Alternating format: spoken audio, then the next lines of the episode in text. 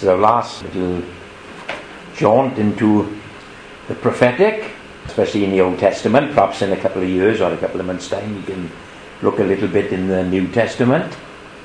Uh, but we've been spent the last four months actually looking at the subject of prophecy in the Old Testament, and I, for one, have benefited from it and been blessed by it, and uh, and especially by the fact that God's word is so accurate.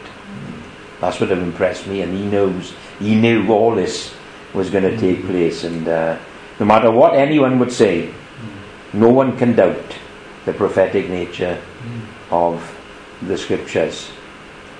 Now then, so far we've been looking in Zechariah for the last couple of Thursday nights, and we've concentrated our thoughts on the first advent of Christ. You know, under the title The Branch, if you remember, we saw that Christ would be the priest upon the throne. Yes, he has a royal priesthood, which supersedes the Levitical priesthood. The Levitical priesthood, of course, we know, would have limited God's activity exclusively to the Jews. Whereas Christ's priesthood, after the order of Melchizedek, opens it up to a universal ministry. That the gospel can now be preached to the whole world, to every creature that is in the world. You know, and that's the beauty of our Saviour. He's not just for a small little group of people, but He is for, He loves the world and He comes to take away the sins of the whole world. And whoever believes, whoever believes on Him should not perish but have everlasting life. Under the same title, the branch, we also saw that Christ is the suffering servant that we read about in Isaiah chapter 51. And we saw in um, Zechariah chapter 3 that Christ, as the branch, will remove the iniquity of the land in just one day. And we saw when that day was. It was the day that culminated in Christ hanging upon the cross and, of course, being lovingly transported to a rich man's grave, which was good news for us. Because having been lain in a rich man's grave, we know that his sacrifice was sufficient. You know, we saw that day to be when Jesus himself, God himself in the flesh, hung upon a cross as our substitute. And we finished last week with that amazing verse from 2 Corinthians chapter 5. He, God, made him who knew no sin to be sin for us, that we might become the righteousness of God in him. You know, and as I said, we bring in our studies on the prophecies of the Old Testament to a close tonight, and we're going to concentrate on the second advent of Christ. From the same book, the book of Zechariah, and uh, it's an amazing book, and it's a book I'd, I'd love to start from the beginning and work my way through. When me and Pauline went to Tunisia, you know, I like to take books to read, and I took a commentary on the book of Zechariah. And I got to be honest, it didn't go with the pool and the setting uh, a lot, and uh, but because it's this thick, and uh, but I would uh, I would like to because it's it always fascinated me the the book of Zechariah, and uh, perhaps one day after we finish Romans and done the prophecies in the New Testament, perhaps we'll have a little look at all the wonderful things, all them visions that Zechariah had uh, in his book. Know, with Zechariah, we know that he speaks about Palm Sunday, but he speaks about more than Palm Sunday. We know, as we've seen, that he spoke about the crucifixion, but we know that he speaks about more than the, the crucifixion. He takes us even further, and he takes us into the uncharted territory of the future. Tonight we're going to deal an awful lot with the future. You know, and these last five chapters of this book are brim full of references to the coming of an end, of the end of the church age. Parts of it have recently happened, as we've seen elsewhere. You know, and uh, parts of it happened a long time ago, as we've seen elsewhere. Events such as go to concentrate our minds on the fact that we are in the very last days. You know, I wonder sometimes if the church has realized that. I wonder if I realize it. Because an awful lot of us are sleeping when we should be about our Father's business. We come into the end. And as I've said so very often in this place, there's lots of things that we're going to do in heaven that we do now. But there's one thing that will be blatantly absent, and that is the opportunity to reach the lost. Mm-hmm. There will be no evangelism in heaven.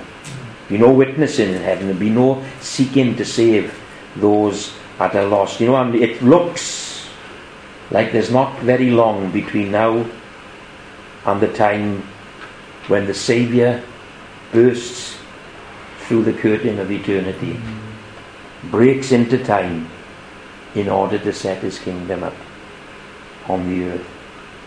It's getting close. You know, these studies must concentrate the mind as to where we stand today. We're going to start our Bible study tonight in chapter 10 and verse 1. Chapter 10 and verse 1. And this is, this is what it says Ask the Lord for rain. In the time of the latter rain, the Lord will make flashing clouds.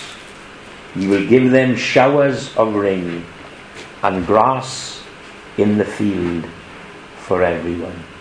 Ask the Lord for rain in the time of the latter rain. You know, we know, don't we, that uh, he is speaking of a flashpoint that has taken place in uh, the annals of history. We know it and celebrate it as the day of Pentecost. Now, on the day of Pentecost, so many things took place, so many uh, phenomenon took place, or phenomena took place, wonderful experiences, empowerment of the church. But one thing about the day of Pentecost, it was the day when God poured out the latter rain. A spiritual rain, a spiritual power, a spiritual presence that would characterize the whole of the church age. You know, the moment when, first of all, the Holy Spirit came upon the people of God the moment when God's power was released into the church. The moment when the disciples realized that we, as his people, haven't got to go it alone. We have someone who resides within us and someone who walks with us. Mm. You know, Jesus has prophesied this uh, moments before Perhaps he, 10 days before, he prophesied this in chapter 7 of John that when he is glorified, they that are thirsty can come to the waters and drink, and out of his belly will flow rivers of living water. The Holy Spirit tells us in John chapter 14 that he who is with you will be in you. If I go, if I don't go, I can't send him. If I do go, I will send the Holy Spirit, but he will be with you and he will be in you. Then, of course, we see on the, the Mount of Olives when Jesus was departing from this world, that promise that he made, that not very long from this moment, you will receive power when the Holy Spirit comes upon you. And here we are, ten days later, the fulfillment of those three words of Christ concerning the Holy Spirit.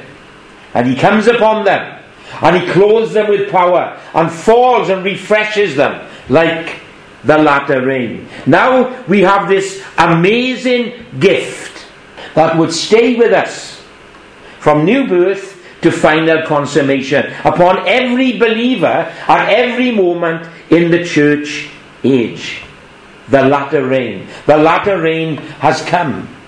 He is. He is. He is the Holy Spirit. And that's the, the greatest plan of God, or the, the wonderful plan of God, brought into fruition. I will pour my spirit upon all flesh, says Joel. I will pour water upon the dry land and floods upon the, the parched land, says Isaiah. Come to the waters, says Isaiah 6. These great wells of salvation. Where, where they I will rain the blessings, the abundant blessings of my spirit upon you. The latter rain. Peter stands up on the day of Pentecost and he says, This is that.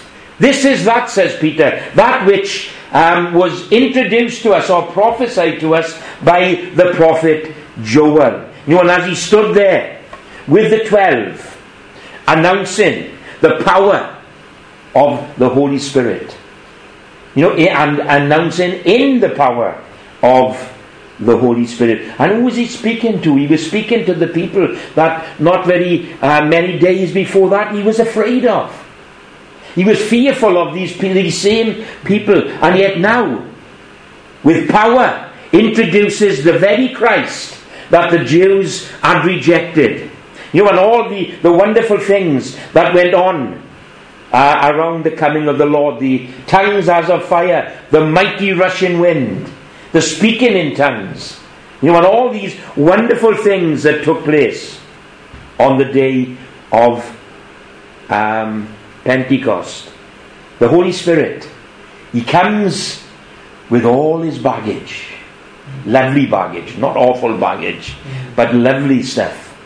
All the, the, the thrill of God and the power of God and the revelation of God.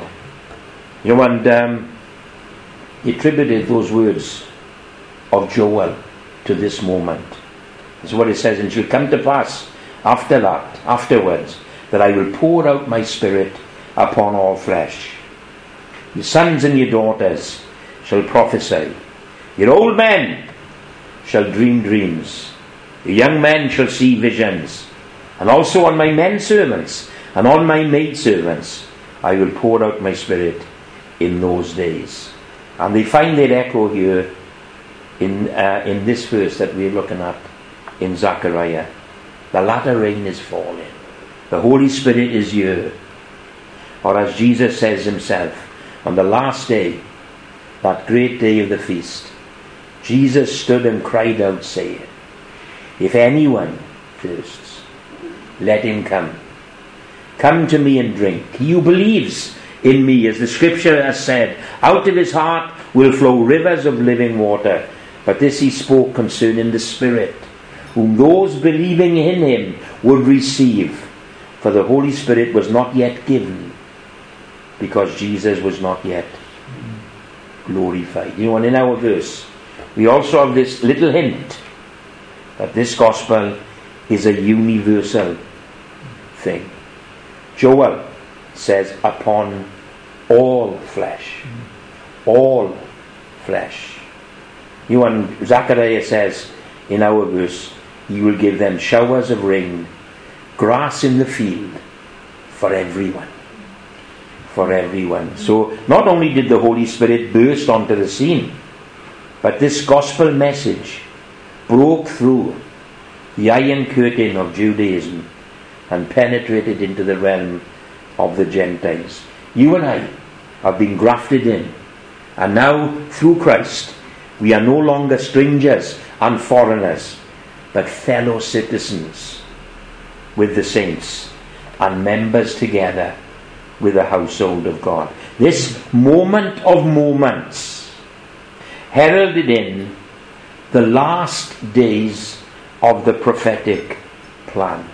You know, your preachers talking about these are the last days. These are the last days. You know, they are. They, and they have been for the last 2,000 years. This is God's last expression to the world. And it's an amazing thing that He has chosen us to be a part of His last voice to the nations. Now then, what happens next? Know, we can move on to verse 10 of chapter 10. And we read this I will sow them among the peoples, and they shall remember me in far countries. They shall live to, together with their children, and they shall return. I will also bring them back from the land of Egypt and gather them from Assyria. I will bring them into the land of Gilead and Lebanon until no more room is found for them. Now, ca- casting our minds back over the last 16 weeks, this has actually been the theme of quite a number of our studies together in prophecy. The dispersing of the children of Israel to the four corners of the earth, which of course was completed in AD 70 when the city of Jerusalem was sacked and the temple was burned to the ground. if you can cast your minds back to the, the day when we looked at um, Ezekiel taking a sword and shaving off his hair. You know, and a third of it went here, and a third of it went there, and a third of it was cut up with a sword, and a third of it was burnt. And we had that little piece of hair, you know, it's about 15 thirds then. A little piece, a little lock of his hair was wrapped and kept when they went to Babylon. They stayed faithful to God. But when they came back, that same little lock of hair rejected Christ. The people who came back from Babylon are the same people who rejected Christ. And they were the last ones to be dispersed into the nations. So in AD 70, which is just over or just under 2,000 years ago, the children of Israel were scattered to the winds, to the four winds of the earth, and they've lived in every nation in the world ever since. But the Bible says that He will bring them back. There's a bringing back. I will sow them among the nations, and they shall remember me in faraway countries. That's what He said. That's what He told. And we've looked at that uh, a number of times during this last four months or so. But we've also dealt with their glorious return.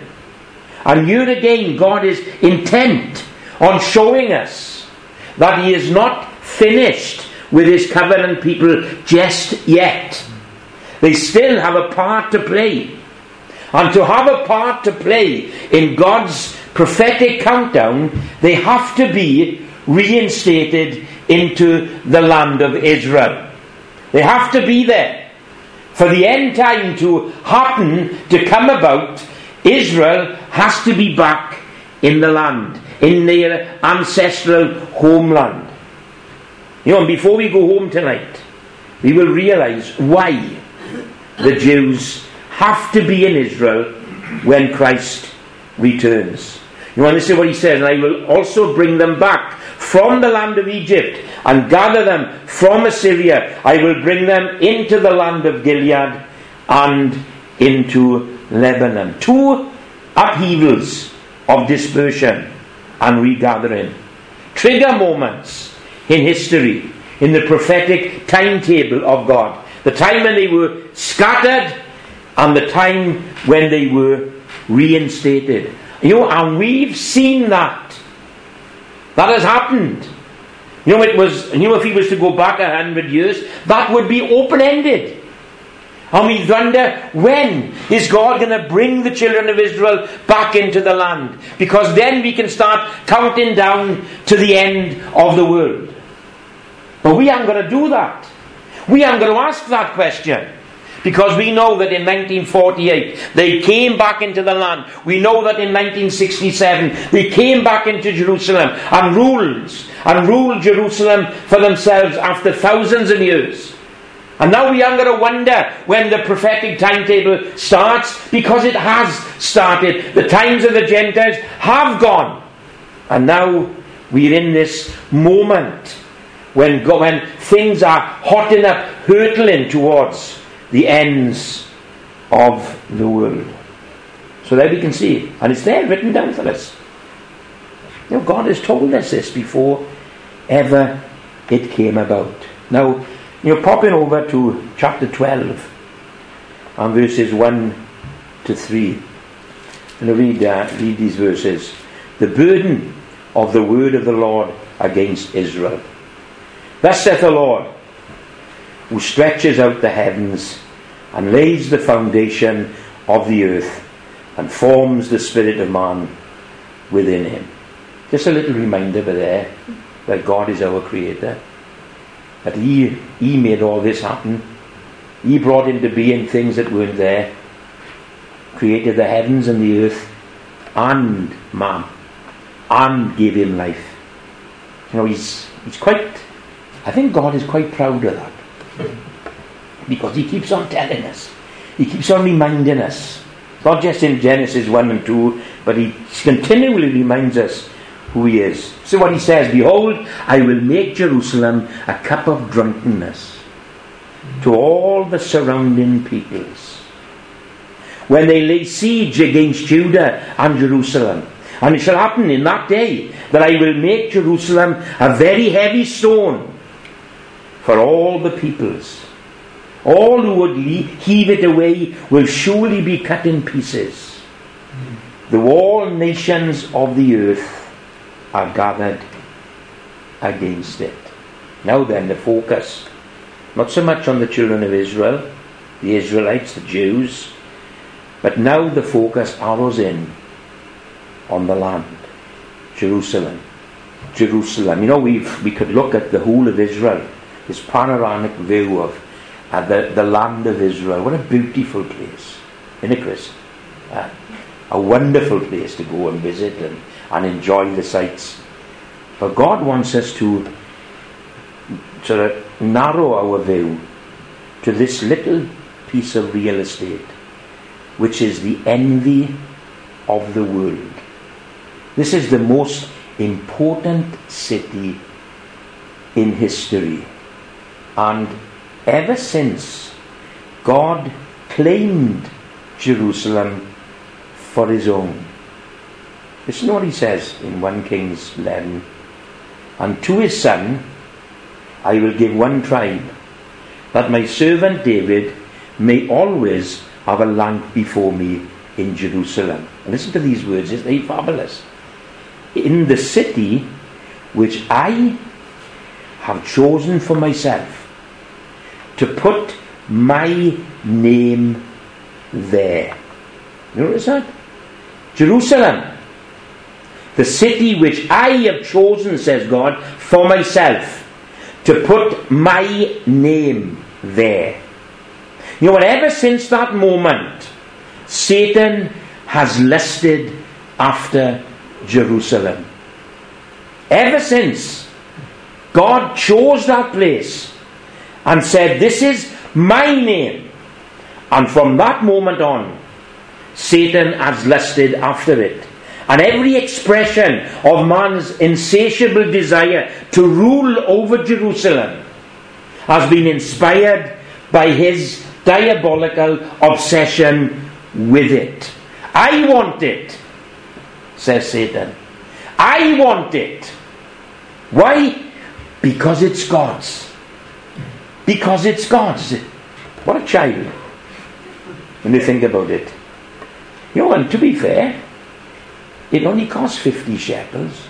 Can you imagine? David bought this land for 50 shekels. And he had two oxen thrown in for good measure. I tell you, listen to it.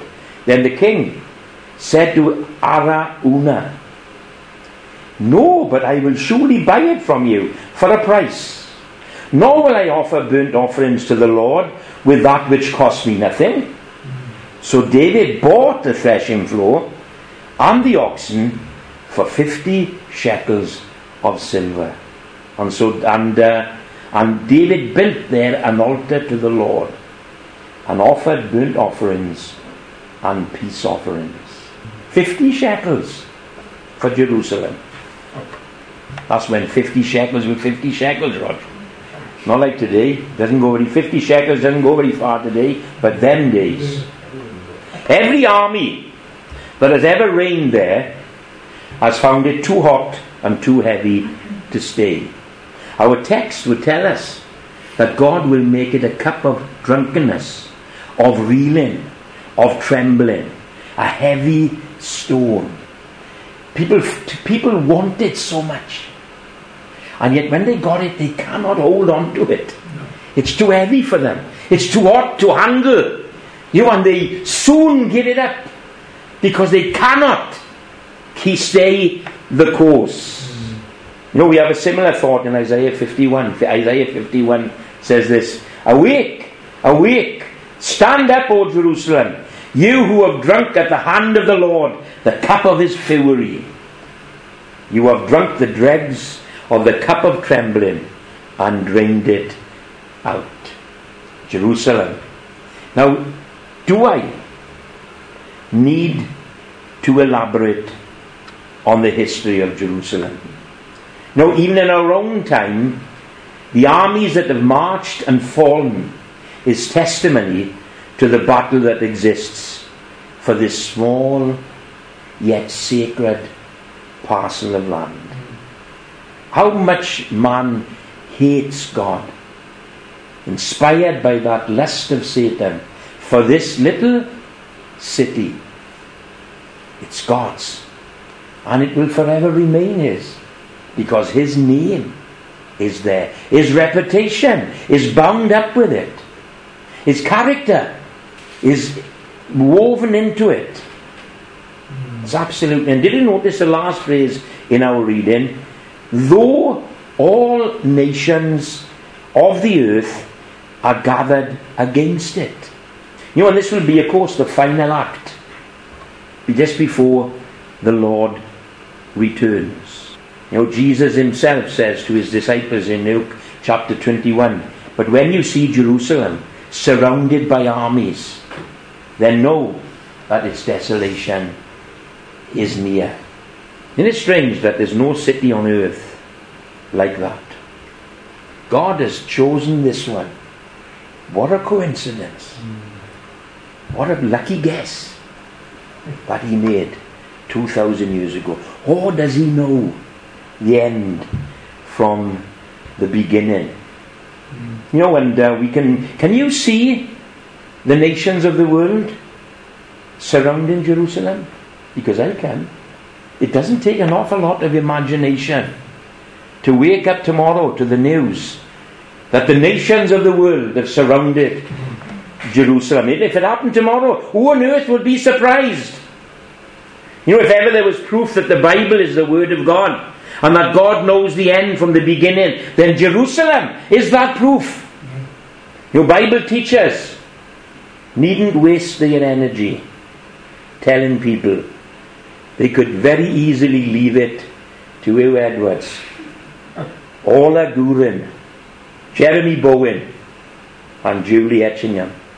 They're all talking about Jerusalem more than ever we do. They talk about that city all the time. We haven't got to keep that in the news because somehow or other it keeps itself in the news. Of course, it's been second guessed by uh, the virus at the moment, but it'll be back. Don't worry, Jerusalem will be back on the menu before long because God said that it will. The focus of the whole world is upon Jerusalem, and yet God said that that would be the case some 2,500 years ago. You see, if they could only remove the Jews from Jerusalem, then Christ could never return because they must be in situ before he comes. And here is a reason why Satan is interested and has tried and continues to try to forcibly remove them. You know, his most recent puppet, of course, is the regime in Iran.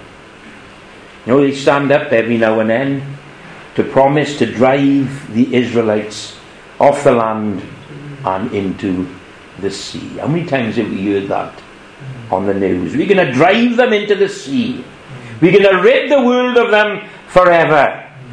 And I, and I did look at those men and I did think, poor old Iran. Because I don't give much for their chances. You know, and it baffles me why they haven't learned by now that Israel has a greater champion than they have. And simple things like nuclear warheads are of no consequence when you've got God protecting you. And He does, He protects Israel because He stands as surety for them. Why? Well, because He's put His name there. It's all about God. I put my name there. You know, when we talked on um, Sunday morning from Jeremiah, you know, when we talked about the, the children of Israel, and, and, and, and Jeremiah says, Do it for your name's sake. Do it for your name's sake. You know, it's his reputation. You know, the, the church up in um, Aberystwyth, where David used to go years ago when he was first in, in university, it had as its sort of tagline, rebuilding the reputation of God. And it's a lovely uh, sort of sentiment, a lovely goal to have as a church. But we don't need to do that because he's jealous for his own name. You know, and he is uh, zealous for his own name. You know, and he builds his own reputation. You know, and here it is. His name is in Jerusalem. I put my name there. And Iran, you can try, but you're going to fail. The, the Lord's name is there, and He stands in surety for the Jews there. Which brings us to chapter 12 and verse 10. And I will pour on the house of David and on the inhabitants of Jerusalem the spirit of grace and supplication. Then they will look on me whom they have pierced. Yes, they will mourn for him as one mourns for his only son, and grieve for him as one grieves for a firstborn. You know, and I think when the Lord comes back, I think the words on the lips of every Jew will be, Oh, if only, if only we'd realized, if only we'd seen it, if only we'd understood. We've wasted 2,000 years in unbelief. And we've lost out on an history of blessing instead of the catalogue of catastrophes that we have endured. No one has suffered like the Jews. They've been the butt of everyone's hatred ever since AD 70 when they were scattered into the world. And everyone wants to get rid of them. And yet, if they had seen, if they had realized, if they had understood, instead of rejecting their God, they would have accepted Him. Mm. Then their history would have been so, so different. There would have been an abundance of blessing. Oh, if only. You know, I think that the, uh, the day of Pentecost cost goes some way to set the scene of Zechariah chapter 12 and verse 10. Here we have 3,000 people, and they were involved with Christ's crucifixion, Christ's rejection. They're almost um, a little microcosm of the Jewish nation over the years, over the the, the centuries. 3,000 people were involved in the rejection of Christ. Peter says of them, You have taken by lawless hands, have crucified and put to death. That was 50 days ago when you did that. And now I'm telling you who he is. He's a man attested by God by miracles, signs, and wonders. He's a man that you have crucified. He's a man that God has raised up. Because there was no guile or deceit within him. He is your Messiah. He is your Saviour. You know, at the end of those moments when he spoke that first sermon in the church age, that same crowd, a crowd of rejectors and crucifiers, turned to Peter. And when they heard this, it says, they were cut to the heart and said to Peter and the rest of the apostles, Men and brethren, what shall we do? What shall we do? because they saw Jesus for who he was.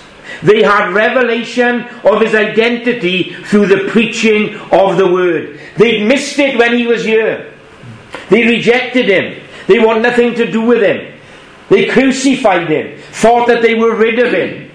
But now, the gospel message is preached. You know, Pauline says very often, if only Jesus was walking down the street with us, how much easier it would be to introduce people to the man, Christ Jesus. You go into the pool on a, on a, on a morning, half past 11, and say to all the people in the pool, Look, I brought Jesus with me. How much easier it would have been. And yet, when we read the scriptures, when he was here in person, they rejected him. But when he was preached in power, they realized who he was. It's the power of God, is the gospel of Jesus Christ. You know, and I suppose we lose sight of that sometimes. We think we've got to add things to the gospel of Jesus Christ. We haven't got to add things at all. We've got to preach it. Good news isn't good news until it's preached, until it's told, until it's proclaimed. When they saw him, they rejected him. But when they heard who he was, they received him. Isn't that it? Amazing. You know, at the end of this age, they will see Jesus again for who he is. They will look on me, whom they have pierced. And the cry of anguish will go up again. What shall we do? We rejected the Prince of Life. We've ignored him. We've rejected him. We've persecuted him because we didn't recognize him. But that is about to change for the Jews. Romans chapter 11 gives us a little insight into this future moment. For I do not, do not desire, brethren, that you should be ignorant of this mystery, lest you should be wise in your own opinion, that blindness in part has happened to Israel until the fullness of the Gentiles has come in. What have we been talking about this last four months? We've been talking about the end of the times of the Gentiles. The fullness of the times of the Gentiles has passed. And now it's time that God is going to reveal himself to the covenant people that he brought into being. You know, and then he goes on, so all Israel will be saved. As it is written, the deliverer will come out of Zion, and he will turn away ungodliness from Jacob. For this is my covenant with them when I take away their sins. And lastly, I want us to finish on a great prediction that Zechariah outlines for us. This is future. You know, when I come to this bit, I thought, oh, I'll just put a little couple of things down, but there's so much, you know, I can almost do another three weeks just on this little bit, really. But I, am sort of um, not going to do that. Christ left the Mount of Olives, and the angel said that he would return in exactly the same way, back to the Mount of Olives. It would be like running the film backwards again. Exactly. Here he is with his disciples. He takes his leave on a cloud and then roll on 2,000 years and they just press the reverse button and down he comes in exactly the same way. That's what the angel said would happen. It, you know, and uh, that's what we look into as Christians. We look into the time when Christ will alight upon the Mount of Olives. We've been on the Mount of Olives. And there's a little concrete stone there from this was the spot where he left. Now I didn't know they had concrete in them days. You know, I thought concrete was a new invention, Roger, but obviously it wasn't. You know, because it was all there prepared for him, and off from the concrete little stone he went. And we all queued up to look at it. Remember, queued up to look at the concrete but anyway, that's, uh, that's beside the point. He's coming back. He's coming back, and um, I wanted to notice what's going to happen when his feet touch the mountain. And this is what Zechariah says. He says, And in that day his feet will stand on the Mount of Olives, which faces Jerusalem to the east. And the Mount of Olives shall be split in two from east to west, making a very large valley, and half of the mountain will move towards the north, and half of it towards the south. And in that day it shall be that living waters shall flow from Jerusalem, half of them towards the eastern sea, and half of them towards the western sea. Mm. Now we got two things going on here. We got um, a valley being made that goes straight through the mountain of Olive, of all Mount of Olives.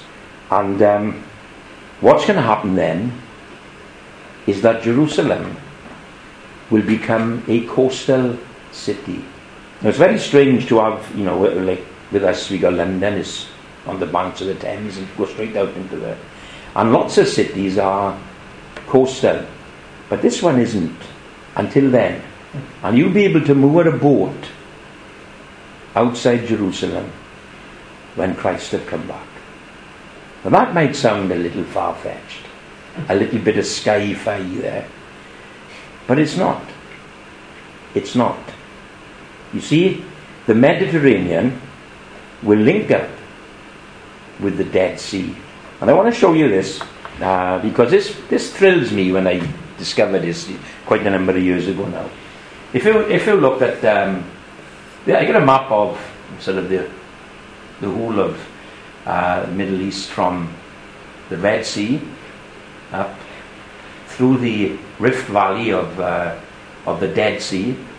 You know, and the thing, the funny thing about the Dead Sea is that if you took a plane and flew up the Rift Valley, you can fly below sea level. This by here is the Rift Valley, look, and that's the Dead Sea. And the plan, there's plans, actually plans, because the Dead Sea is shrinking, that there are plans to take a pipeline from here, which is the Gulf of Aqaba, and take a pipeline from there to feed the Dead Sea. Now, if they were Bible students, they wouldn't bother to do that because God is going to do that in one moment. He's not going to build a pipeline, He's going to put a channel there. Because there's, I put, there's, if you look over this one, that white line is what they call a fault line. You know, and this Rift Valley is there because there's been a number of earthquakes there, and that valley sank. Now, if you look at the fault line, it goes up past Jerusalem, look on the east, which is the Mount of Olives, and then it goes up and links into the Mediterranean Sea. You know, on one of these days, the whole of Africa is going to break off from Asia and Europe and become a continent all of its own. You know, and um, the thing is, that's biblical, but today it's also scientific. Because these fault lines are now known to us. Because, of course, we've advanced in our, our geology and, uh, and all that stuff. But Zechariah was living 2,500 years ago. Never knew what a theodolite was. Or he never had any um, sort of x ray equipment. Didn't know what a tectonic plate was. From Adam really. And yet he could tell us that in one day that will break and cause a channel so that the sea in the Mediterranean will link up with the sea in the Red Sea. Now I know they'd already linked by here with the Suez Canal, but this is going to be bigger than the Suez Canal. Whoever's in charge of the Suez Canal, if there's a toll there, they're going to go out of business. Because now we don't have to come down this way, we can come down this way. And all that valley will fill up to the depth of sea level. Isn't that amazing? There's more, there's more than that. right? But of course, now, Jerusalem's going to become a port, look. It's in the middle of the land, man. But it's going to become a port. And that, the, another thing about Jerusalem is underneath Jerusalem, they have found a massive artesian well. It's an, an incredible amount of water under there. And um, as the scientists reckon, all it needs is a slight earthquake, and that water will become accessible to us. And you know, if you can remember Ezekiel, where it talks about the water that flows out of the temple from the altar under the door, and wherever it touches, it brings life. These are the two prophecies that are, sort of vying for our attention tonight. Um, the one that brings living water, it says, and one that brings the seed. This is scientific fact. Right? You know, how did Ezekiel know that um, people in Engedi, now I'm going to tell you where Engedi is, I had a look. I had a look. Engedi is look. Right? It's on the banks. Oh, there it is, look. There it is. You're going to, you, you're going to trust me, I can tell you that. Here is, here's Engedi, right? And there's a verse in the scriptures. I a blow away because it blows me out.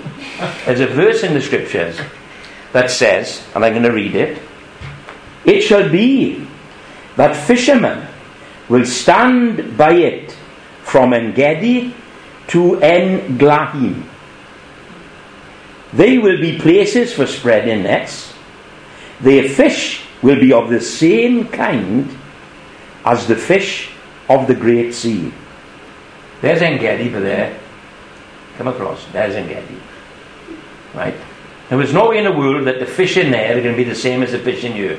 Simply because there's no fish in here. That's the clue there, look.